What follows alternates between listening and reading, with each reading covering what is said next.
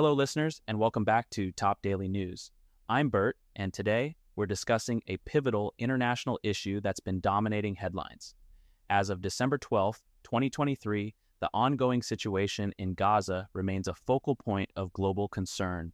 The U.S.'s recent veto of a UN Security Council resolution seeking an immediate ceasefire between Israel and Hamas has sparked widespread discussion and criticism. Let's delve into these developments. First, let's set the scene.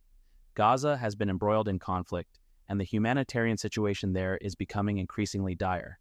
Calls for a ceasefire have been growing louder, with the international community urging for an end to the violence to alleviate civilian suffering. In a significant move, the U.S. vetoed a resolution in the UN Security Council that called for an immediate humanitarian ceasefire. This decision has been met with criticism from various international entities, including North Korea, which accused the U.S. of demonstrating illegal double standards and misusing its veto power.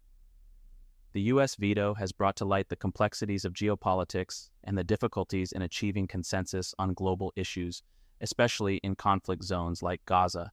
The accusation of double standards by North Korea highlights the intricate diplomatic dance that nations engage in within international forums like the UN. This situation is a clear example of the challenges in global diplomacy.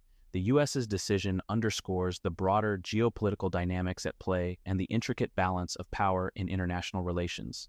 We'll explore what this means for future peace efforts in the region and the role of major powers in these delicate negotiations. That's it for today's episode. The situation in Gaza and the U.S.'s recent veto in the UN Security Council is a story with far reaching implications, and we will continue to monitor it closely. Thanks for tuning in to Top Daily News.